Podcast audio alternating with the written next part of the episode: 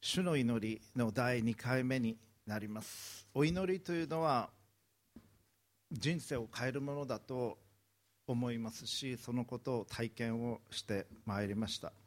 特にお祈りも1回だけというよりはそれが習慣になっていくときに人生が変わってきます。まず自分の世界観が変わっていきます。そしてまたあなたの人格が変えられていくようになります。習慣にするということはすごく大切なことです。教会に行くということも習慣にすることが大切です。良い習慣というのが人格を形成していくことになります。そして毎朝お祈りすることをお勧めしていますけれども皆さんお祈りされてますか？朝起きて足の裏が床につく前にあるいは畳につく前に2つのことをお祈りするようにということをお勧めしています。まず1つは神を愛すること心を尽くし精神を尽くし思いを尽くしあなたの神である主を愛する。一番大切な戒め。今日一日何ができてもできなくても神様あなたをあなたの愛を知りあなたを愛することができますようにということをまずお祈りをする。そして2番目に自分を愛するように隣人を今日愛することができますように。何ができなくてもできても愛することができますように。とお祈りをして一日を始めこのこれ続けてる人どのくらいいますか？はいはいはいいいですね。続けてください。時々聞きますから。朝起きて足の裏が床につく前にまずそれをお祈りをしてください。そして主の祈りを毎日駅に歩いていく途中空を見上げながら主の祈りをしてくださいというふうに申し上げています。これ続けてる人どのくらいいますか？はい。ちょっとずつ増えてきましたね。ままた聞きますからあの主の祈りを学んでいる時は特に、えー、それを続けてあるいは始めていっていただきたいと思います。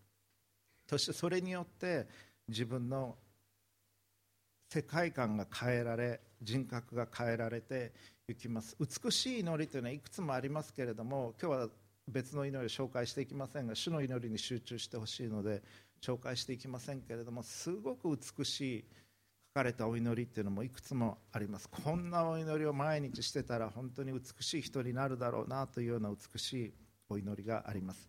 先週はこの主の祈りの一番最初のところを学んでみました、ま、学んでまいりました。天にいます。私たちの父を天にいらっしゃる私たちのお父様というところを学んできましたが今日はその続きから見ていきたいと思います。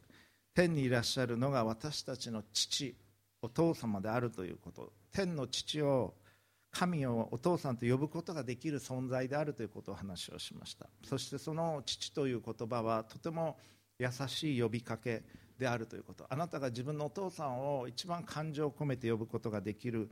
そのような思いで天の父なる神を呼ぶことができる。神は私たちの必要を満たそうとしておられるしお祈りに応えようとしておられます。神は愛の方でいらっしゃいます。この方々はこのこの方は神は私たちをなんでだこんな風にしか生きられないんだとか思っては見ておられない。神は常に愛の眼差しで私たちを助けようと思って見ておられるということ。私たちを愛し支えようとしておられる。しかしこの天の父は天におられるということ。我々とは違う完全な絶対者であるということをお話をいたしました。だから軽々しく神という言葉を用いてはならない。親しく感じていい。だけれども絶対者であるということ。そのことを覚えなければならないということをお話をいたしました。今日はその続きを見ていきましょう、えー、少し主の祈りの少し前のところマタイにマタイ、えー、福音書6章の5節からお読みしていきます。今日のタイトルは「主の祈り皆が崇められますように」です。6章の5節からプロジェクターに出ますのでご参照ください。お祈りあのお読みいたします。また祈る時には偽善者のようであってはいけません。彼らは人に見られたくて街道や通りの四つ角に立って祈るのが好きだからです。誠にあなた方に告げます。彼らはすでに自分の報いを受け取っているのです。あなたは祈る時には自分の奥まった部屋に入りなさい。そして戸を閉めて隠れたところにおられるあなたの父に祈りなさい。そうすれば隠れたところで見ておられるあなたの父があなたに報いてくださいます。また祈る時違法人のように同じ言葉をただ繰り返してはいけません。彼らは言葉数が多ければ聞かれると思っているのです。だから彼らの真似をしてはいけません。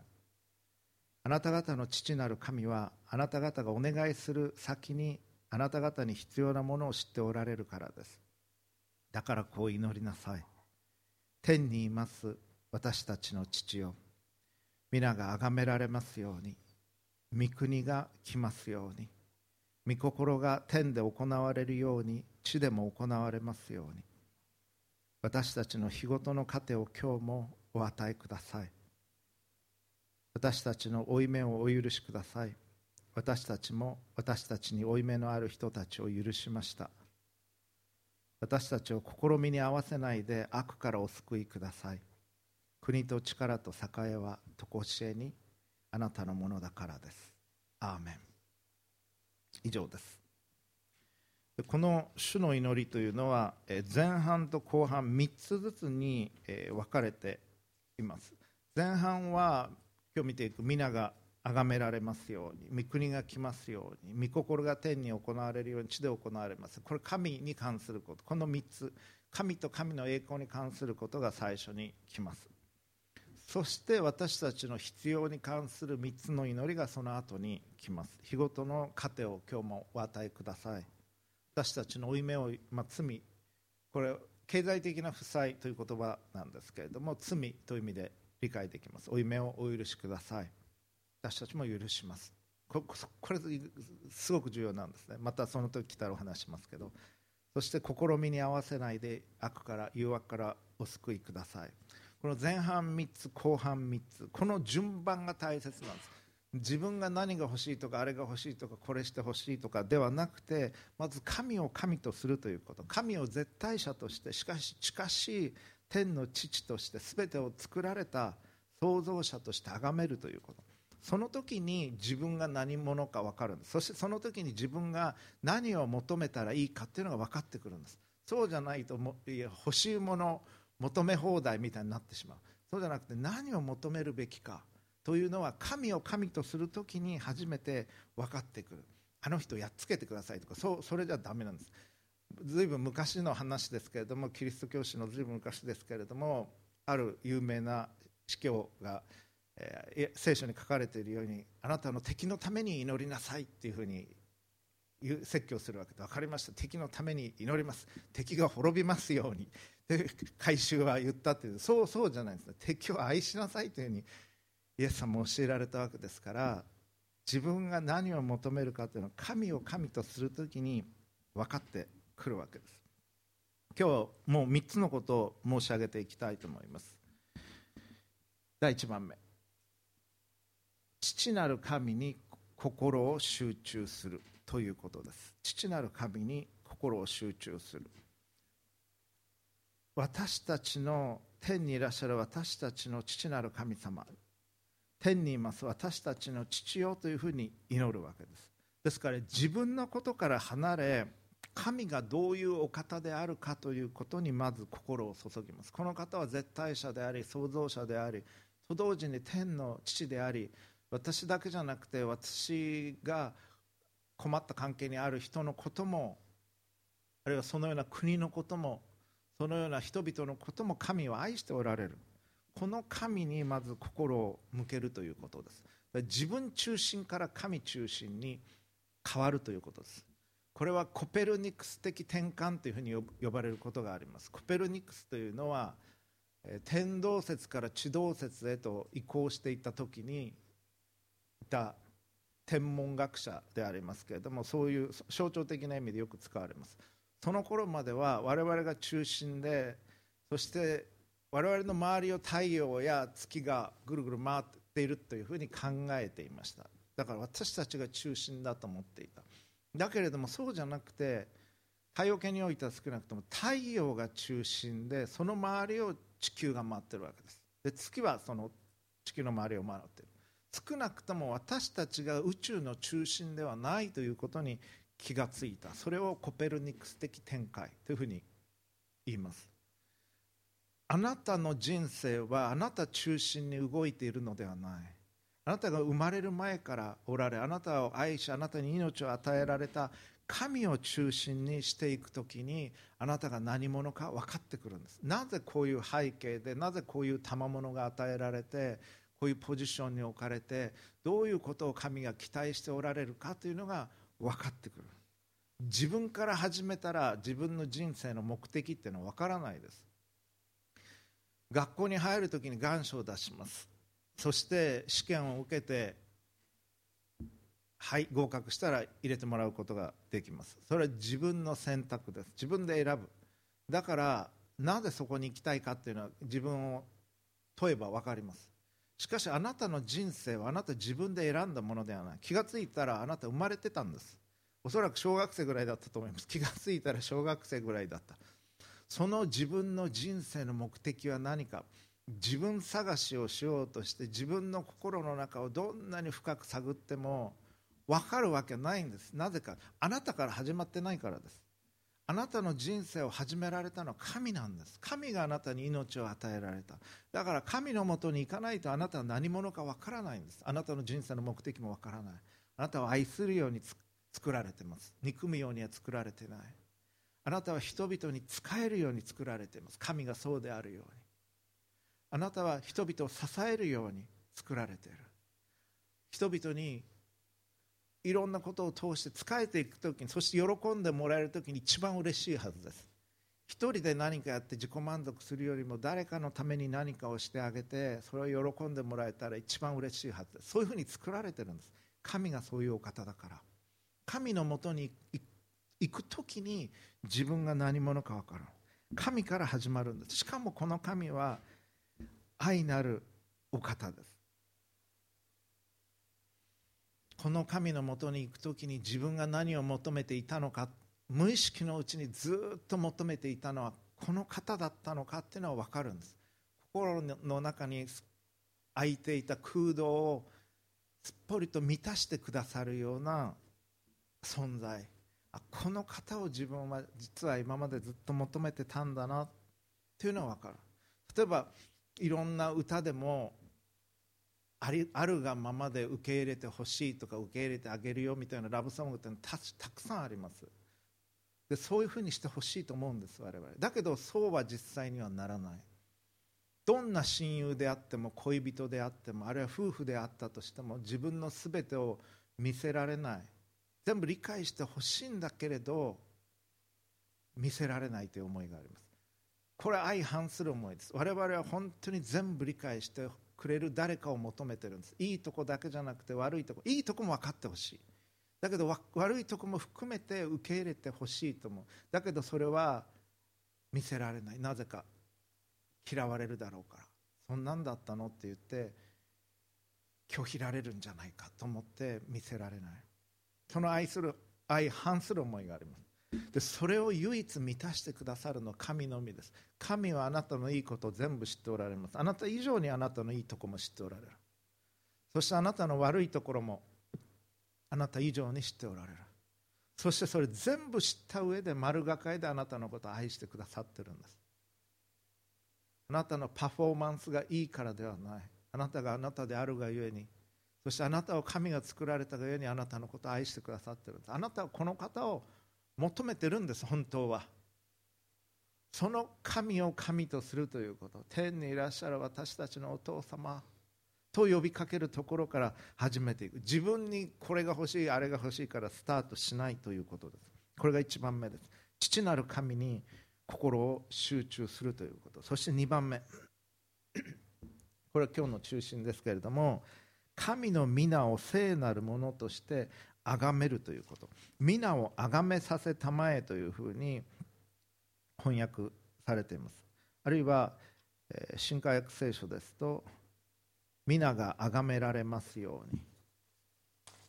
そしてカトリック教会と日本聖公会。聖公会というのは立教大学なんかのあのグループアングリカンイングランド国教会ですけれども共同の訳がありますがそれはそれが私たちが時々用いる皆が生とされますようにという翻訳をしています。でこのもともとの言葉ギリシャ語で見ますと崇めるという言葉はハギア絶祭という言葉が求めあの使われています。ハギオスというのは聖であるということなんですけども聖なるもの人あるいは物を聖ハギオスとして扱うという意味なんです。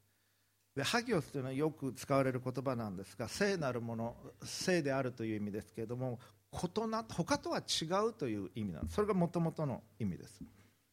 ですから皆が生とされますようにというのはどういう意味かというとあるいは皆を崇めさせたまえと訳されているのはどういう意味かという意味かというと神の名前を神の皆を他のすべての名前とは区別して取り扱わせさせてくださいという意味なんです。神の皆を他のすべての名とは区別して取り扱わせさせてください。るいはウィリアム・バークレイというスコットランドの新約聖書学者こういうふうに訳していますがこれもすごくいい意味だと思います。こういうふうに受け取ってます。神が受けるにふさわしい畏敬を持って我々が神を崇めることができますようにさせてください。神が受けるにふさわしい畏敬を持って我々が神を崇めることができますようにさせてください。この方が神が受けるにふさわしい畏敬の念を持って私たちが神を崇めることができます。これが皆を崇めさせたまえというふうに文語で訳されている言葉の意味です。旧約聖書の中で実会というのがあります。10の戒めというのは出エジプト記の20章に記されています。その第3番目に主の皆を神の名前ですね。主の皆を乱りに唱えてはならない。軽々しく神の名前を用いてはならないというのがあります。神の名というのはある神学者がこういう言い方しますが、まあ、ギリシャ語ではデュナミスという言葉があるんですがダイナマイトのような力がある。だから軽々しく神の名を用いてはならない。神という名前は本当に清い聖なる名でありうやうやしく本当に敬意を持って池の根を持って私たちは用いるべきだ。そのように言いますがそれは正しいと思います。この「名」というのは皆が崇められますよね名前という名は体を表すというふうに言います。神の名というのは神がどういうお方であるかということを表しています。旧約聖書詩篇20編7節にはこういう言葉があります。聞いていてください。詩篇20の7ある者は戦車を誇りある者は馬を誇る。しかし私たちは私たちの神主の皆を誇ろうという言葉です。これは戦車であったり馬を持ってなくてもうしょうがないから、まあ、神様でも誇りにするしかないということじゃないんです。そうではなくてある人は軍事力を頼る。万一に備えて軍事力を誇る。ある人はセキュリティを軍事力に起こる。あるいは馬に置く。しかしそうではなくて神がどういうお方であるかということを覚え第一に神に頼るということなんです。よく映画なんか見てたらあのもうすごく困難な場面になってダイナマイトが爆発するかどうかわからない。もうあと時間を待つしかないみたいな場面でやることはやり尽くした。もうあとは神に祈るしかないみたいなセリフが出てくる時がありますけどあれあんまり良くないんです。どういうことかというともうしょうがないから神様にもう祈るぐらいしかそういうことする前にまず神に信頼するんです。作業する一日起きたらすぐ神に祈り神に信頼をしそして最善の働きをする中でも神に祈りそして全てをやり尽くした後にも神に祈るんです。もう何もできないからしょうがないから神様にもう任せるしかないというのはねあんまりあんまりというか良くないですね。そうではない。普段からこの神がどういうお方なのかどういう力を持っているのかそのことを覚え神と共に生き神を崇め神に信頼をするということです。しかも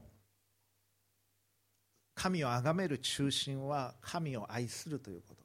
神は愛なりということを何度も申し上げてきました。神はあなたが神を愛しているかどうかそれを見ておられます。何をするかじゃない。作業をよくやってる。ということももちろん全然意味がないわけではないですけどもっともっと大切なのは神を愛すること。そして隣人を愛しているかどうか。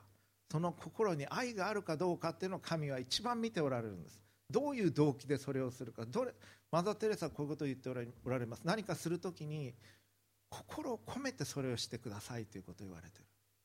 それに心を込めてその人のことを思って愛を持って例えば朝来て椅子並べを皆さんしてくださいます。セットアップしてくださいます。PA の。そして食事の準備もサンドイッチの準備も昨日からパンを買ってきて食材を買ってきてそして今日も朝早くから来てサンドイッチ作ってくださって日曜学校もなされる。そして食事の前にもう一回温め直してコーヒーも作ってスナックも買って準備されます。素晴らしいご奉仕を見えないところでされてるんです。そして州法の印刷をされる。目立たないところでいろんな会計の仕事をしてくださる方もいます。いろんな奉仕をしてくださる。教会というのは全部奉仕で成り立っているところなんです。そしてそれに心を本当にいつも込めていただきたい。椅子を並べる時にこの椅子に人が来られて神を崇める。礼拝の中で座っていかれる。その椅子を自分を並べていく。神様を崇めるためにという思いでしていただきたいんです。手法を印刷する時も礼拝の中で用いられるように心が神様に向くように。賛美の奉仕もそうです。心を込めて神を愛する思いを持って賛美をし一つ一つの働きをする。職場でもそうです。朝おはようございますと同僚の人に友達に声をかける場合も神様の愛を覚えながら自分を愛するように隣人を愛するようにと思いながらお声がけをさせていただく。その言葉にどれだけの愛がこもってるかっていうのを神様は見ておられるんです。神を崇めるあるいは賛美歌を歌うっていう場合でも上手に歌えればいいっていうことじゃない。カラオケではないんですからあじゃあ上手今日はビブラートがかかってるとか今日音程ずれてないなっていうのは神様あんまり見ておられない。そうじゃなくてどれだけの思いがその賛美歌にこもってるかっていうのを神は見ておられます。イエス様のことを愛する思いで日々歩むことをイエス様何よりも喜ばれます。そしてこの主の祈りというのは神の皆を聖なるものとして崇めるというふうに申し上げました。そして神の皆を他のすべての名と区別して他とは違う特別な名として崇めさせてくださいという意味だというふうに申し上げました。そしてまた神が受けるにふさわしい畏敬を持って我々が神を崇めることができますように助けてくださいという意味だというふうに申し上げました。それが意味することは何か。主の祈りはあなたの人生の中にあるさまざまな偽の神々を破壊する祈りだということです。あなたの人生の中にあるさまざまな偽の神々を破壊する偶像を破壊する祈りだということです。偶像ってのは何か？偽の神々ってのは何か？数週間前に世で勝つことと世に勝つことは違うんだという話をしました。そしてそのこのテーマを何度か繰り返して申し上げています。世で勝つということはいい学校に行っていい就職をしてお金を得て地位を得て影響力を持ち一目置かれる存在になるということ。あるいはセレブと友達になって政治家と知り合いになって世界を動かすことができる。人から尊敬される。それが世で勝つ生き方です。世で勝つ生き方何か問題がある時にあっち側に謝らせる生き方です。そしてごめんなさい謝罪しろというふうに要求する生き方。それが世で勝つ生き方です。それに対してイエス様は私はすでに世に勝ったのですというふうに言われた。世に勝つというのは違う生き方です。イエス・キリストの歩みはいわゆる勝ち組というふうに今日言われる歩みではなかった。イエス・キリストは神であるお方なのにクリスマスの時はベツレヘムの馬小屋にお生まれになりました。王宮ではなかった。ファンファーレもなかった。天使たちが来て賛美を捧げました。そして貧しき生涯を送られました。約30年の。そして弟子たちを取られ弟子たちを教え群衆を導かれ彼らを全ての人を愛し癒ししかし理解されず捕らえられ鞭で打たれ不当な裁判にかけられ茨の冠を着せられ十字架を担がされてゴルゴダの丘に連れて行かれた。そして十字架にかけられて殺された。それが主イエス・キリストの生涯です。この方が私は世に勝ったと言われた。勝ち組の生き方ではない。それは善をもって悪に打ち勝つ生き方です。敵を愛する生き方です。自分を裏切りそして自分を十字架につける者を愛する生き方です。この世とはパラダイムの違う生き方です。それが世に勝つ生き方です。私たちにとっての神々とは何か。先ほど申し上げたようなものは良いものですけど神々になり得ます。名誉であったり生活の安定であったり地位学校の名前会社の名前あるいは自分の欲望名声この世で勝つために必要なもの。それが私たちの神々になっていくんです。でそれではなく神様あなたを特別なものとして見上げあなたのお名前を崇めさせてください。真理を愛を光を求めさせてください。という祈りです。神の名を他のすべてと区別して私たちが今日の日を歩むことができますようにという祈り。これがあなたの人生の中にあるさまざまな偽の偶像神々を破壊することになるということです。神を神とするということはそういうことです。でそのために悔い改めが必要なんです。自分がふと気を抜くと今申し上げたようなものに惹かれていきます。それどういうことか。部屋でもふと気を抜くと散らかっていきますね。あなたのお部屋今日家庭訪問させてくださいって私が言った。らあ先生ちょっと明日明日来てくれませんかっていう人いると思います。机の上でもいろいろ散らかったりあるいは、まあ、ラーメンのカップやお箸がその辺転がってるという人そんな多くないと思いますけれどもいるかもしれません。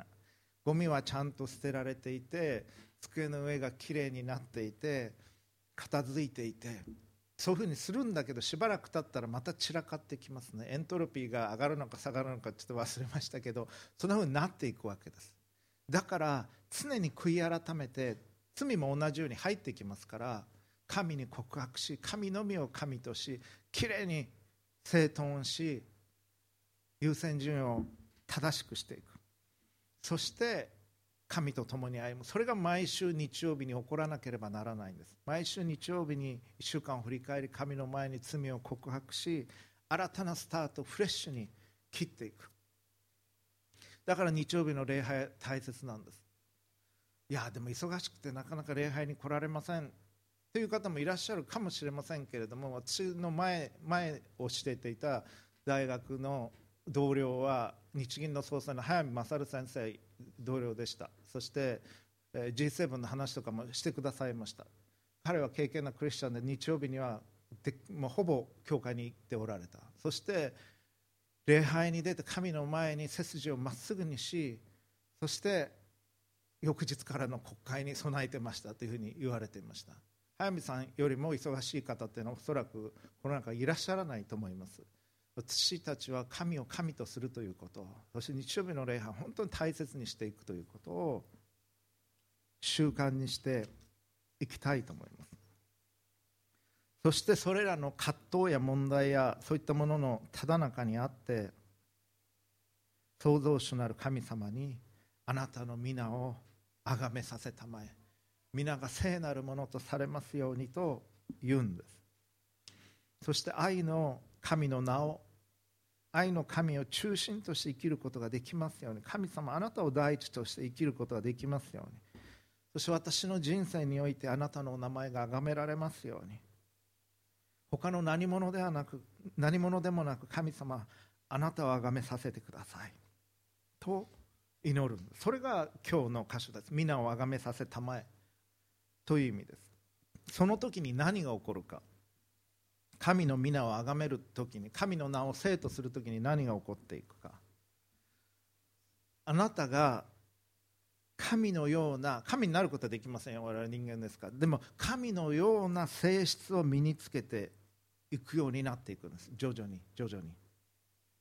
見ているものに人間というのは似ていきます。いつもそのことを考えていくときにそのこと中心の生活になっていく例えば車を買いたいと思っていつもカタログとか見たりショールームとか行ってたらそのことばっかり思ってるでしょ。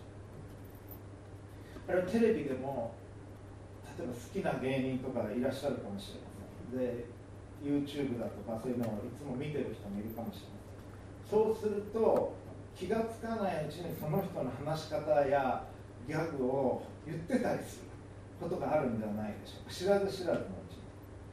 人はいつも見てるものに似てくるんですどうしても。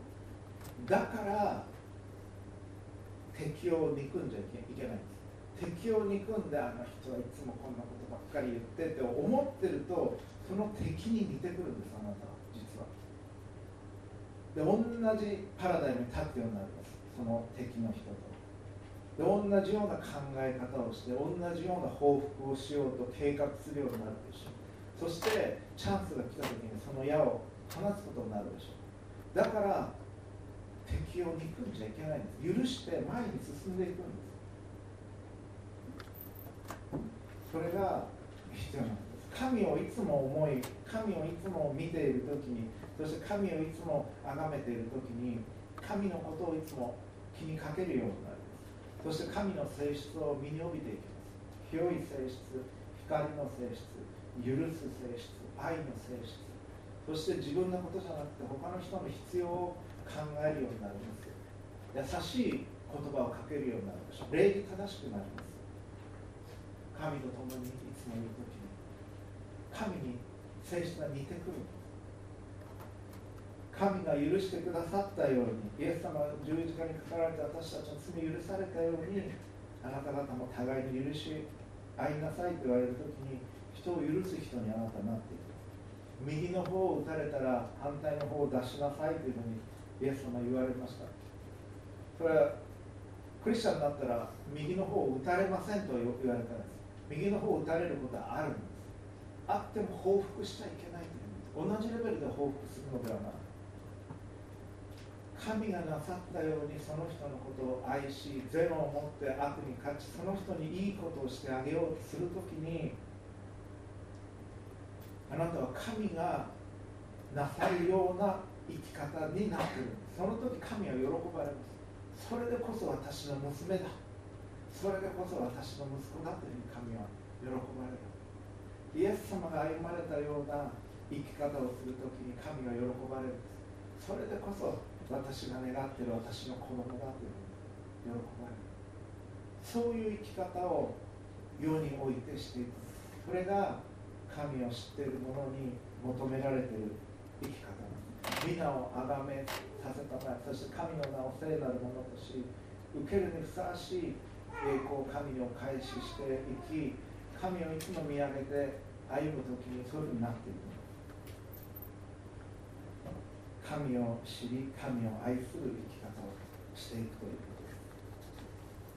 とです。そして3番目に、え、自分の行いで神を崇めるということです。自分の行いで神を崇める実際の生活の中で神様あなたのお名前が崇められますよお名前が生徒されますように祈るということはそして私が今日そういう生き方をすることができますあなたのお名前が崇められるような歩みを今日の日に私がすることができますよあなたにふさわしくあなたに作られたものとしてふさわしくあなたに愛されているものとしてふさわしい生き方を今日させてください。そういう行いをさせてください。というふうに神に申し上げてそういう生き方をしていくという。これはある本に載っていたことですけれどもアメリカのことだと思います。自分の家族の中で初めて家族の中で大学に行った人いなくてこの青年が初めて大学に行ったそうです。そして悪い友達に誘われて麻薬を使ってみないかというふうに誘われた。まあやってみなよというふうに誘われた。その時その学生はノーというふうに答えたというそんなに真面目になるなよっていうふうに友達やドラッグディーラーに言われた。ちょっとぐらい麻薬を使ったってちょっとぐらいハイになったって誰にもわからないよというふうに言われた。彼はしかしこう答えたそんなことじゃない僕がこの大学に行くために母はハウスクリーニングの仕事をして床の掃除をしているんだ僕がここにいられるのは母のおかげなんだそして僕がここで母の僕はここで母のために勉強しているんだお母さんの犠牲をお母さんの犠牲を癒しめるようなことはできないんだというふうに答えたということですクリスチャンというのはイエス・キリストの十字架を知っています。イエス様の十字架の犠牲そして神の愛無知で打たれ血を流すし体が裂け茨の冠をかぶせられ十字架にかけられたこの犠牲があって初めて救いが与えられた。この十字架を通して神の許しというのをクリスチャンは初めてい。や人類は初めて知ったわけでこの犠牲を裏切るようなことはできない。この犠牲を覚えるときにそれにふさわしい生き方をしたいと思うようになる。主の祈りを祈ることで神の清さを覚える中で神がどういうお方を知るだ知るかということだけじゃなくて自分が何者かということを知ることにもなります。私たちは被造物であり神に愛されて作られた存在であるという。この主の祈りを通して日々私たちは自分の人生というのは自分に与えられているけれども自分のものではないということも思い起こさせられます。私たちは神によって命が与えられ神と人に仕えるように人生が与えられている。自分の欲望に仕えるように自分の人生あるものではないということを思い起こさせられる。そしてイエス・キリストの十字架に表された神の愛を覚えたいと思います。最後に主の祈りをもう一回出してくださいますか？一緒にそれを読みお祈りを捧げましょう。主の祈り天におられる私たちの父よ皆が聖とされますように。御国が来ますように。御心が天に行われる通り死にも行われますように。私たちの日ごとの糧を今日もお与えください。私たちの罪をお許しください。私たちも人を許します。私たちを誘惑に陥らせず悪からお救いください。国と力と栄光は永遠にあなたのものです。アーメン。お祈りいたしましょう。父子聖霊なる神様尊いお名前をあがめます。あなたが私たちを愛し私たちをお作りになり日々必要な全てのものを与えてくださりあなたの愛で住んでいてくださることを感謝をいたします。しかし迷える子羊のように私たちはしばしばあなたのもとから離れ自分の思いで自分の欲望にあるいは怒りに導かれてあらぬ方向に進んでいくこともあります。しかし主の祈りを祈るたびにあなたの聖なるお名前を覚えあなたのお名前にふさわしい歩みを私たちがなすことができますように助けてください。この新しい週あなたと共に歩ませてください。